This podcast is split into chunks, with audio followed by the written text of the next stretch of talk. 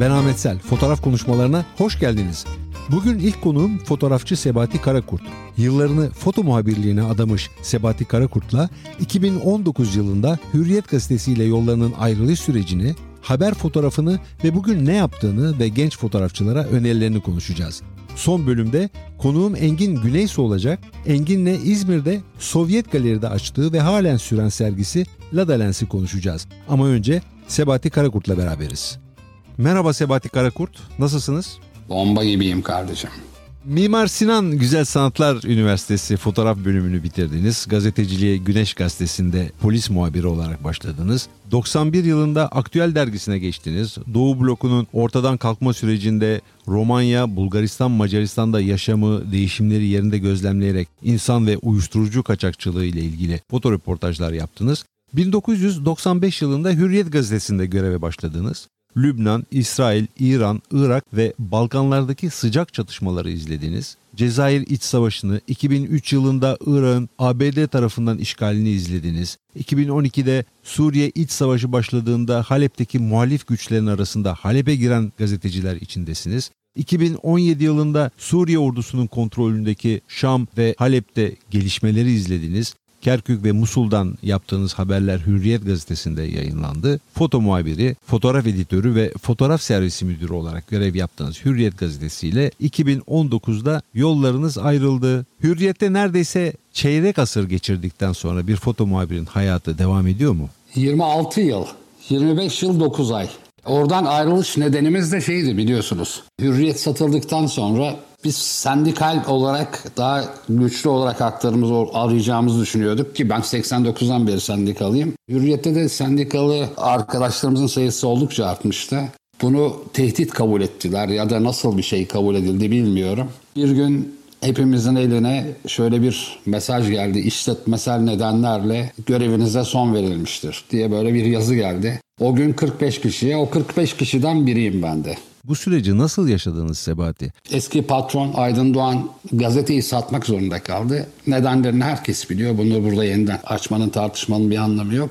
Aydın Doğan sattı ve yeni bir patron geldi. Ama bu sırada bu iki patron satışı arasında geçen süreç içerisinde bazı hakların kaybolması endişesi gazeteci arkadaşlar arasında pek hoş karşılanmıyordu.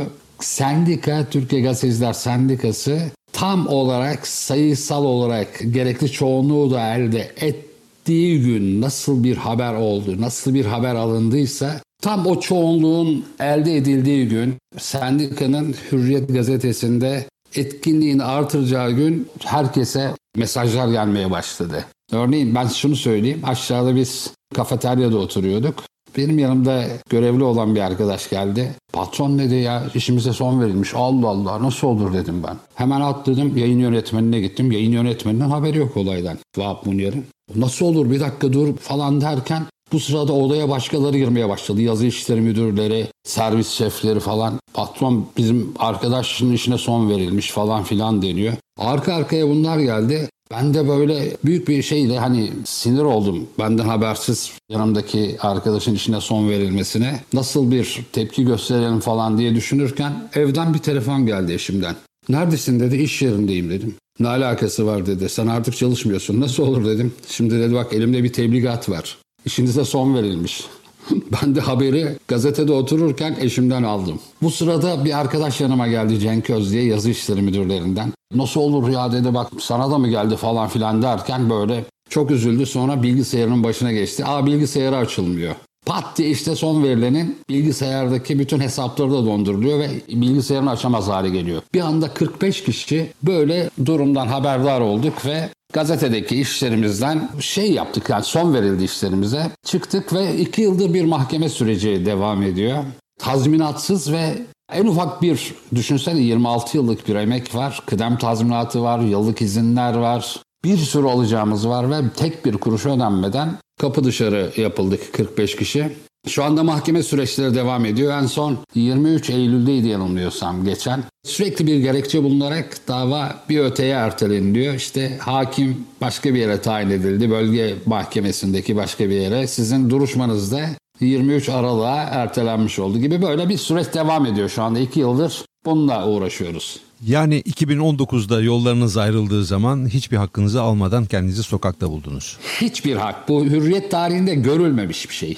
Aramızda yine 30 yıldır görev olan, kanser hastası olan arkadaşlarımız var. Yani böyle çok zor durumda olan arkadaşlarımız var ki ben emekliyim. Ben emekli olduktan sonra 2009 yılında emekli oldum ve biz emekli ikramiyelerini falan almadan devam ediyorduk. Ayrıldığımız gün sen de biliyorsun bu işleri. Ayrıldığımızı alacaktık. Benim dışarıdaki işlerim var, bağlantılarım var, sürdürülebilir bir hayatım var. Fakat bunu sürdüremeyen, emeklilik yaşına gelemeyen, süreyi tamamlayamayan arkadaşlar var. Onlar için çok hoş olmayan bir durum oldu. Mutlaka. Sebati Karakurt başa dönelim isterseniz. Neden foto muhabiri olmayı seçtiniz üniversiteden sonra? Şimdi foto muhabirliği sürecini şöyle düşünüyorum. Ben nasıl olduğumu falan ben de bilmiyorum. Fakat bir gün düşündüm. Geriye doğru gittim. Foto muhabiriyim. 26 yıldır toplam 35 yıl çalışmışım. Ya nereden ben nasıl girdim diye kendi kendime sordum. Geriye doğru tarayınca hiçbir şeyin aslında rastlantı olmadığını anlıyorsun. Yani algıda seçicilik bir şeye bir ilgin varmış ve o ilgi seni yönlendirmiş küçüklüğünden itibaren. Ve o zinciri kurdum ben. Zinciri kurunca nasıl olduğunu şöyle düşündüm. İlk önce Hikmet Firdunes'in hayat dergileri vardır ya eski Tiftruk baskılar. Evet. Orada çok küçükken eve babam Sarıkamış'taydık. Lojmanlarda oturuyorduk. Böyle sürekli hayat dergileri falan geliyordu. O resimlere bakıyordum. Ve ilk ismini okuduğum insanda Hikmet Ferdunes ve onun böyle Afrika'da çekilen hikayelerinin resimlerine böyle bakardım. Sonra zaman geçti. O ama kafamda mesela hiç dün yediğim yemeği hatırlamasam bile o kafamdaki o hikaye Hikmet Firdunes'in Hayat dergisindeki o fotoğrafları, o seyahatleri böyle kazınmış bir yerlerde duruyor. Sonra normal liseye giderken babamın bir Lubitel makinesi vardı. Terörün ve anarşinin çok yoğun olduğu dönemlerde 76, 77, 78'li yıllarda İzzet Ünver Lisesi bir lisedeydim. O sırada orada Lubitel'le fotoğraflar da çekiyorum. Hem de okula gidiyorum ve çok parlak da bir öğrenci değildim. Derslerim falan çok parlak değil. Allah'tan o günkü Türkiye'nin siyasi koşulları nedeniyle dersler boş geçiyordu da rahat rahat sınıf geçiyorduk ama okuldaki olaylar da oluyordu ve bu Lubitel'le insanların ben parayla fotoğrafını çekiyordum. Hatıra fotoğraflarını arkadaşlarımızın. Güzel de para kazanıyordum. Fakat böyle olaylar olduğu zaman da camdan falan Lubitel'le olabildiği kadar birkaç kere çekmiştim. İlk e, fotoğrafımı bir gazeteci gelmişti. Benden ruloyu almıştı. 6-6 ruloyu. Bir olay sonrası okula gelmişti. O ruloyu ona vermiştim. Bana bir çok küçük bir para vermişti olduğu gibi. Yani filmin masrafı ben o filmde insanların fotoğrafını da çekip para kazanıyordum. Filmin masrafını verdi üstüne de birazcık artı verdi sonra bir baktım. Ertesi gün Cumhuriyet Gazetesi'nde yayınlanmıştı fotoğraf. Efendim yerde böyle öğrenciler Sebati sizin isminizle imzalandı mı o fotoğraf? Hayır, hayır, hayır, hayır. İsmim yoktu. İsmim yoktu hatta şu anda şeyi de hatırlamıyorum yani kim altında nasıl bir imza vardı falan onu da bilmiyorum. Neyse sonuçta yıllar geçti işte Mimar Sinan Üniversitesi falan filan fotoğraf bölümünü kazandık. Güneş gazetesinde başlandı. Güneş gazetesinde polis adliye muhabiri olarak istihbarat servisinde başladım. Fahrettin Kerim Avcı diye bir arkadaşım vasıtasıyla oraya girdim. Çünkü bu bağlantıda nasıl oldu? Abimin Kıbrıs'tan alıp getirdiği bir Yoshika set vardı. FX3 setti yanılmıyorsam. FX3 böyle. 28 milimetresi, 200 milimetresi, normal 50 milimetresi olan bir makine. Ben bununla çok haşır neşirli olunca fotoğrafla böyle bayağı yakın bir şekilde ilgilenmeye başlamıştım zaten. Mimar Sinan Üniversitesi'nin üstüne bir de Güneş gazetesi olunca artık yol böyle yürüyüp gitti. Yani aslında bak bütün rastlantılar hatta 1900 böyle 80 küsürlerde 80'lerde Sirkeci Postanesi'nin önündeki bir Japon fotoğrafçının fotoğraf çantasını görmüştüm. Bayılmıştım ya. Acaba dedim ki hayatımda benim de böyle bir setim olacak mı? Çantayı açıyor içinde dik böyle lensler, makinalar. FX'si vardı hatırlıyorum. Böyle o seçicilikle ben bu işe girdim. Yani sonuçta ben böyle foto muhabiri oluş nedenimi geriye doğru bir okuma yaparsam böyle olduğunu çıkarıyorum. Hikaye bunun üstüne kuruldu. Yani abimin FX makinası bende vurucu etki yaratarak o foto muhabiri arkadaşım Fahrettin Kerim Avcı ile tanışmama neden oldu. Oradan da foto muhabirliği başladı. Orta Doğu'da çatışma bölgelerinde görev yaptınız 90'lardan itibaren. Ağır koşullarda çalıştınız, dramlara tanık oldunuz. Bizi dinleyenlerin cevabını bilmek istedikleri bir soru var. Bütün bu yaşadıklarınız sizde nasıl bir iz bıraktı? Bunun için herkesin ayrı bir hikayesi vardır. Zaten doğup büyüdüğümüz, yaşadığımız yer çok sakin bir İsveç, bir Norveç değil. Türkiye, İstanbul yani bir Türk elinin tutup Hindistan ve Sri Lanka'yı egzotik bulmasında çok anlamam. Türkiye'nin de oradan çok farklı bir tarafı yoktur. Böyle e, kriminal olaylar, toplumsal olaylar, işte büyük gerginlikler, savaşlar bunlar çok etkili olmadı. Benim ruhsal durumumda çok büyük travmalar yaratmadı. Niye yaratmadı? Sanki doğal bir hayatın içerisindeydim. Yani onu çok sorgulayacak bir kapasitem mi yoktu? Değerlendirme o RAM, RAM mi acaba çok düşük bende? Durumu tam algılayamadan galiba hikayelerin içerisine girip sanki normal rutin bir iş gibi izledim. Fakat şöyle bakıyorum. Objektifin arkasından bakınca insan her şeyi sayısal görüyor ki dijital olmadığı dönem diye çektiğimiz dönemde bile. Objektifin arkasında olunca sanki kendini çok güvendeymiş gibi hissedip başka hikayelerin içerisinde doğru dalıyorsun, giriyorsun. Ve bütün bunları bir film gibi izliyorsun olan olayları. Karşındaki o insanlara büyük travmalar yaratacak görüntüler, sesler. Makinenin vizörün arkasındayken seni koruyor bütün her şey seni koruyor ve sen sanki o hikayenin dışındaymışsın gibi yaşıyorsun. Ve olayın ciddiyetini de gelip fotoğraflar yıkandığında, diyalar yıkandığında loopla bakınca ya da işte sonra sayısal olarak dijital görüntüleri getirip ekranda görünce ne yaşadığını orada anlıyorsun. Yaşarken fazla farkında değilsin ilk başlarda. Sonra daha sonraki işlerde işte yavaş yavaş gidince daha sakin oluyorsun ve yaptığın hataları, olayın içine niye giremediğini sorguluyorsun. Çünkü objektifin arkasından baktığında kendini korunaklı görüp karşı tarafı korunaksız zannedip davranışların ve çektiğin fotoğraflarda o mesafeyi de görüyorsun. Sevmedim o fotoğraflarımı ben uzun süre. Çünkü hikayenin içerisine girememişim. Üçüncü, dördüncü işlerden sonra o makine, lens, karşı taraflı olan ilişkimi artık kesemez hale geldi. Bir taraftan makineyle objektifle lensin içerisinden geçen görüntüyü izlerken diğer gözümle de kapamadım. Diğer gözüm hiç kapamadım. Diğer gözümle de etrafı izlemeye başladım. Daha sakin olmaya başladım. Ve böylelikle o yaşanan travmanın yani yaşı karşı taraftaki o çatışmanın illa çatışma da çok önemli değil zaten öyle sürekli her yerde her zaman çatışma olmuyor sen de yıllarca işin içindeydin.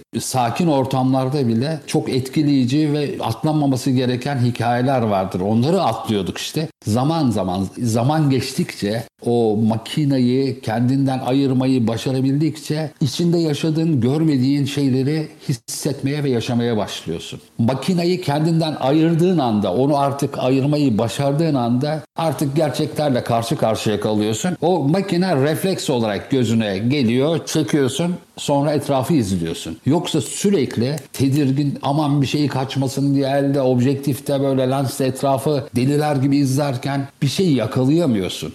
Olayın içine gireceksin, yaşayacaksın karşı taraftaki taraflar gibi olacaksın. Mesela insanlarla ilişkini artıracaksın. Diyelim ki gittim Amerikalı askerlerle devriye gezdim. Sonra direnişçi örgütlerin içerisine girdim. Onlarla devriye gezdim. İki tarafla da birlikte sahada bulunduğum zaman reflekslerini de biliyorsun.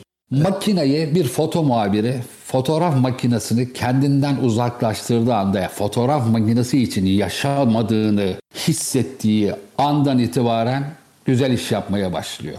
Sebati bu kadar e, deneyimli bir foto muhabiriyle konuşurken tabii sorulması gereken sorulardan bir tanesi de genç fotoğrafçılar bunun da yanıtını bekliyorlar. Ne gibi önerilerde bulabilirsin bu işe yeni başlayan arkadaşlara?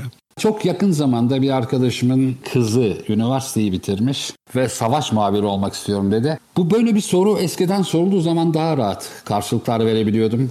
Mesela ben Hürriyet Gazetesi'ndeki en son kendi foto muhabiri ekibimi tamamen sıfırdan kendim yetiştirdim, kendim kurdum ve belli bir formatla onların nasıl yetiştiğini en başından itibaren hepsi şu anda 14-15 yıllık fotoğrafçılar oldular ve şu anda çok başarılı işler de yapıyorlar. Onların sürecini uzaktan izleyerek bakıyorum hangisinde hangi öneri hangi etkiyi yaratmış diye. Şu andan itibaren herhangi bir gazeteye sıfırdan bir foto muhabiri olarak girip e, efendim bir Nick Nolte'nin ateş altındaki bir savaş fotoğrafçısının çıkarılma şansı biraz zor. Ama şuna bakıyorum artık bir yayın evine ihtiyaç yok. Bir yayın evine ihtiyaç yok. Bir savaş foto muhabiri olmak isteyen insanların yapabileceği şey YouTube kanalı açmak, kendi e, internet sitesini kurmak ve Instagram, TikTok müthiş bir teknoloji ve müthiş bir yaptığımız işleri yayma, iletme konusunda müthiş bir altyapı var ve bu son derece az maliyetli hatta sıfır maliyetle bize bu imkanı sağlıyor.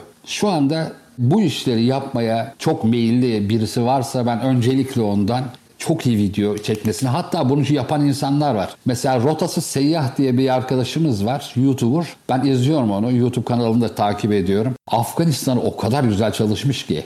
Şahane çalışmış. Efendime söyleyeyim gencecik bir kız var. Nurgül Türker yanılmıyorsam onu da izledim. Tek başında Anadolu'daki bir ilden çıkıyor böyle 17-18 yaşında bir kız tek başına elinde bir cep telefonu kamerasıyla inanılmaz bir Asya turu yaptı. Enteresan tipler var. Artık yepyeni bir dünya var, yepyeni bir mecra var, sosyal medya var. Zamanımızda böyle bir imkanı yoktu. Sadece ya gazeteye ya dergiye gireceksin ya da bir televizyonda görev alırsan yaptığın işleri yayınlayabiliyordun. Ama şimdi tam tersi o gazeteler, dergiler artık yapılan işleri yayınlayamıyorlar. Ancak müthiş bir imkan var ki YouTube kanalı, işte kendi internet siten, Instagram kanalın. Buralarda yaptığın işleri gösterirsin, niteliğini, kendi kaliteni ortaya çıkarırsın. Bakış açını da nasıl hikayelere nasıl baktığında orada biz görürüz. Zaten o zaman içerisinde gerekli noktaya gelecektir. Yani bu işe girecek arkadaşlara tek tavsiyem YouTube kanalları ve sosyal medya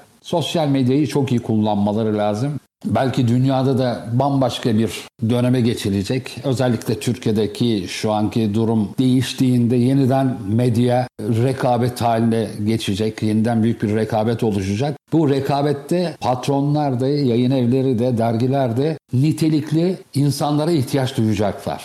O zaman bu sağda solda geçirilmiş boş yılları, kendi o amatörce YouTube kanalında yaptığı işlerin nasıl boş olmadığını o zaman görecek insanlar. Büyük bir ihtimalle şunu söyleyeceğim. Yani bundan 4-5 yıl sonra hatta 6 yıl sonra medyada yine bir rekabet oluşacaktır. Çünkü kapitalizmin kaçınılmaz sonu ne müzik üretilebiliyor şu anda ne sporda bir başarı elde edilebiliyor.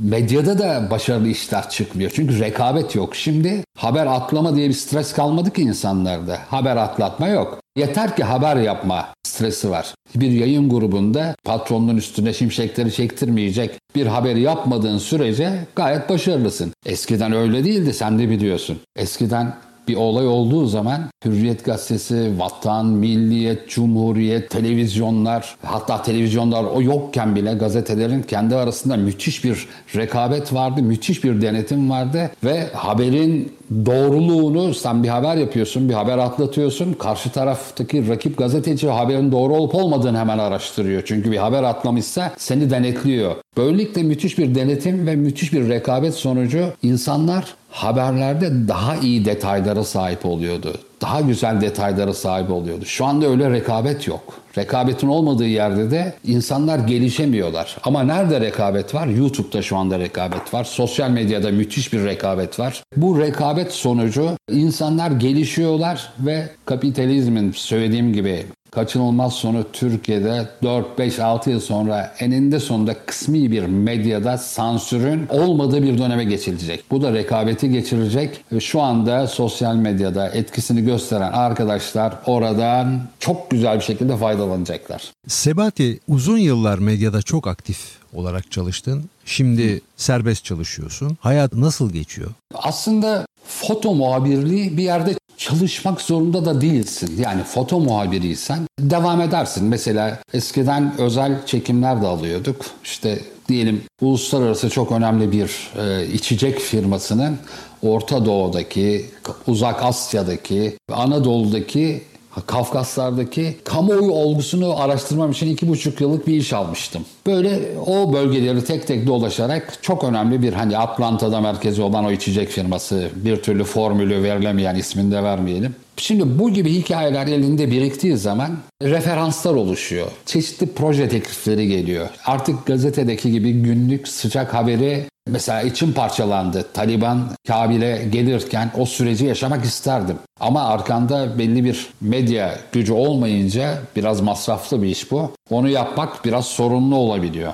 Ne yapıyoruz artık? Ben de kendi küçük YouTube kanalımda işte günlük tweetleri değerlendiriyorum. Özel çekimler oluyor. İşte özel projeler geliyor. İşte şunu yapar mısın? Efendime söyleyeyim bir işveren diyelim Sendikaları Konfederasyonu'nun bir projesi oluyor. Bunu yapar mısın? Bakıyoruz projenin içeriğine bakıyorum. Bana uyarsa yapıyorum. Uymazsa fazla topa girmiyorum. Ancak şu da var. Eldeki eski fotoğraflarımı derleyip toparlama sürecine de girdim. Birazcık arşivi karıştırmaya başladım. Şöyle talihsizlikler de oldu biliyorsun bizim Hürriyet gazetesinin arşivinde. Ertuğrul Özkök ve Ahmet Hakan'la bir umreye gitmiştik. Umre dönüşü bir geldim. Bizim yaklaşık 15 yıllık diye arşivimizin olduğu bir alan vardı. İnsanlar da bu diyaları evlerine götürmediler. Orada duruyor. Çünkü ısı farklılıkları diyayı falan biliyorsun ömrünü kısaltıyor. Orada stabil bir ısısı olan gazetede bir arşiv odamız vardı. Biz bu umre haberini yapıp döndüğümüzde bir geldim. Aa diye arşivi yok. İçinde bizim Kutup Dalga Kıran'ın rahmetli Yusuf Uçağan fotoğrafları yani düşünsen Orhan Pamuk'un 1995'ten işte o gencecik halinin fotoğrafları, İstanbul fotoğrafları, Orta Doğu fotoğrafları, dünyanın çeşitli yerlerine gidip gelen arkadaşlarımızın tüm fotoğrafları artık diye kullanılmıyor. Arkadaşlarımız dijital fotoğraf çekiyor diye Şimdi çok önemli bir pozisyonda olan iki arkadaşımız tarafından çöpe atıldı biliyor musun? Bizim diye arşivi. Evet bu hikayeyi duymuştum. Çok acı bir şey. Geldim ben ortalığı ayaklandırdım, kıyameti kopardım fakat çok sevdiğim iki arkadaş. Yani ikisinin de meslek hayatına mal olacak.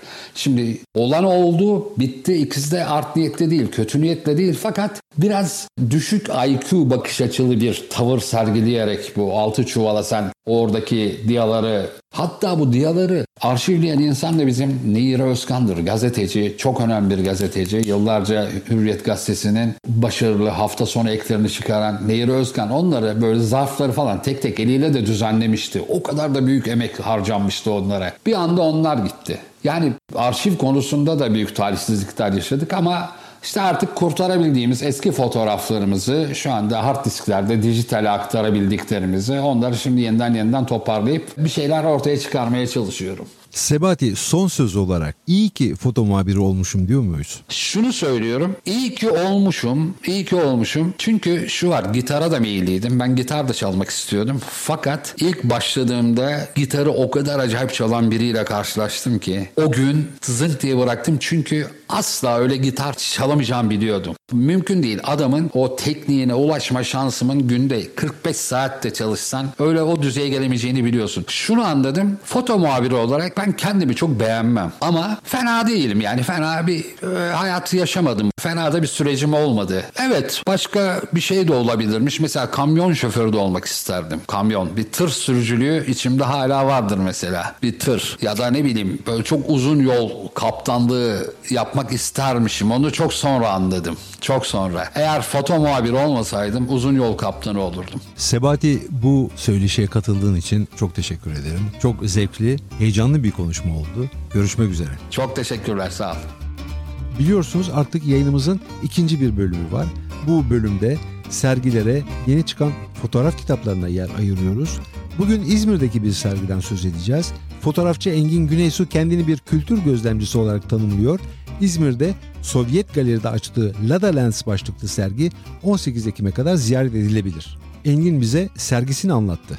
Engin merhaba hoş geldin. Hoş bulduk teşekkür ederim. İzmir'de Sovyet Galeri'de yeni bir sergin açıldı. Serginin adı Lada Lens. Bu fikir nereden ortaya çıktı? 2012 yılında ilk Nahçıvan ziyareti sırasında bir Lada'nın Vaz e, serisi aracını gördüm ve yepyeniydi. Sorduğumda aslında onun 2012 model sıfır bir araç olduğunu ve daha da üretilmeyeceğini söylediler. Bu çok ilgimi çekti ve ben onu fotoğrafladım ve sonraki yıllarda da Lada araçları ve gittiğim yerlerdeki Sovyet etkisini fotoğraflamaya başladım farklı ülkelerde. Fotoğrafladığın ülkeler hangileri onları sayar mısın? Tabii ki başta Azerbaycan, Ukrayna, Almanya, Küba ve Türkiye. Bu ülkelerde yaşayan insanlar için Lada araçlar neyi temsil ediyor? Alt sınıf arabaya sahip olmak isteyecek insanların alabileceği araçlar bunlar. Günün sonunda Azerbaycan'da bugün 400 dolara e, bir Lada sahibi olabiliyorsunuz. Şunu da hatırlatalım. 1980'lerde Türkiye'de çıkan Fiat 124'ler vardı. Hemen hemen aynı araçtan bahsediyoruz. Evet atası aslında 1960'larda üretilen Fiat araçlarının Sovyetlere geçtiğinde tabii ki Lada Vaz olmadan önce 800 farklı değişime uğrayarak oluşturulduğunu söyleyebiliriz.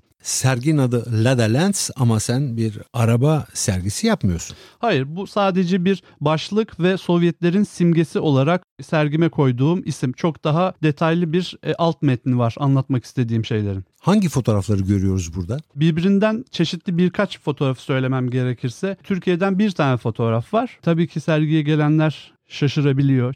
Fotoğraf aslında çok kısa bir süre önce çekildi. Antalya Olimpos'ta Rus bir aile, 3 kişilik bir aile denizin iç kısmındaki bir kaynak suyu, çok soğuk bir suyun başındayken biz sadece ayaklarımızı sokabilirken onlar geldiler ve suyun içine daldılar. Biz e, şaşkınlık içerisinde izliyorduk. Sonra işte durulanmak için falan bir taşın üzerinde üç, üçü de durdu ve ben portrelerini çektim. Neden bu fotoğraf var derseniz de ki sergiye gelen insanlar bunu sordu. Sovyet Rusyası'nda ve Çarlık Rusyası'nda hep sıcak sulara olan bir özlem vardı. Bunlar için savaşlar da verildi. Fakat sıcak sulara Ruslar ulaşamadılar. Bugün Rusların gelip turist olarak Antalya'da sıcak sularla buluştuğunu görebiliyoruz. Sende nasıl bir etki bıraktı bütün bu ülkelerde yaptığın seyahatler ve eski Sovyetler Birliği fikrinin hala kendini sürdürmesi? İnsanların genelde özlemi olduğunu görüyorum o dönemi yaşamış olanlardan. Benim gözlemlediğim bu oldu. Küçük bir örnek vermem gerekirse Küba'da uzun süreli kaldığım bir dönemde kontör almak için gittiğim tabelasını gördüğüm bir yerde İngilizce anlaşamayıp kadının bana 55-60 yaşlarında Rusça biliyorsan konuşabiliriz demesi benim çok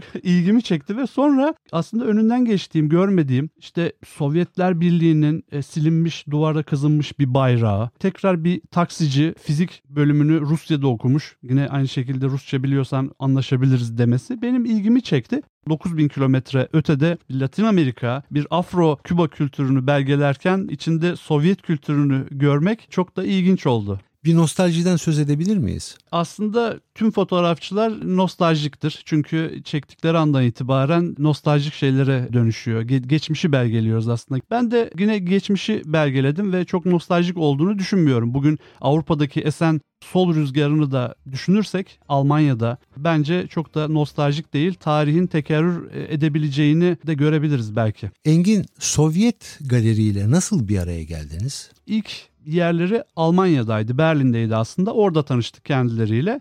Sonrasında birkaç ay önce daha çok yeni İzmir'e gelme kararı aldılar ve açılışımızı senle yapmak istiyoruz ve özellikle çalıştığın Lada Lands sergisini açmaktan mutluluk duyarız dediler ve ben de onları oldum ve bu sergiyi toparladık ve açtık. Peki İzmirlilerin ilgisi nasıldı? Katılım çok yoğun oldu açılış günü. Gelecek ayın 18'ine kadar sergimiz devam ediyor. Her gün izleyiciler oluyor ve güzel yorumlar geliyor. İzmirli fotoğraf severlere bu yoğun katılımlarından ötürü teşekkür ediyorum. Bundan sonra yeni projen hangisi olacak Engin? Lada Lens devam ediyor. Kitap yapmak istiyorum fakat sırada Radyo Sarajevo var. O bitti. Şu anda ufak problemler var. Onları halletmeye çalışıyoruz. Tahmin edersiniz bugünün ekonomisiyle bir kitap yapmak çok kolay değil ama kitabımız bitti. Bunun haberini verebilirim. Özetlemek gerekirse senin hala İzmir'de Sovyet Galeri'de süren bir sergin var. Bu serginin adı Lada Lens. Aynı zamanda bir kitap var. Bitirdiğin bir kitap var. O kitabın adı da Radyo Sarajevo. O kitap çıkınca seninle burada yine bir araya gelip ondan da söz edeceğiz. Evet en kısa zamanda bir araya gelmek üzere o halde.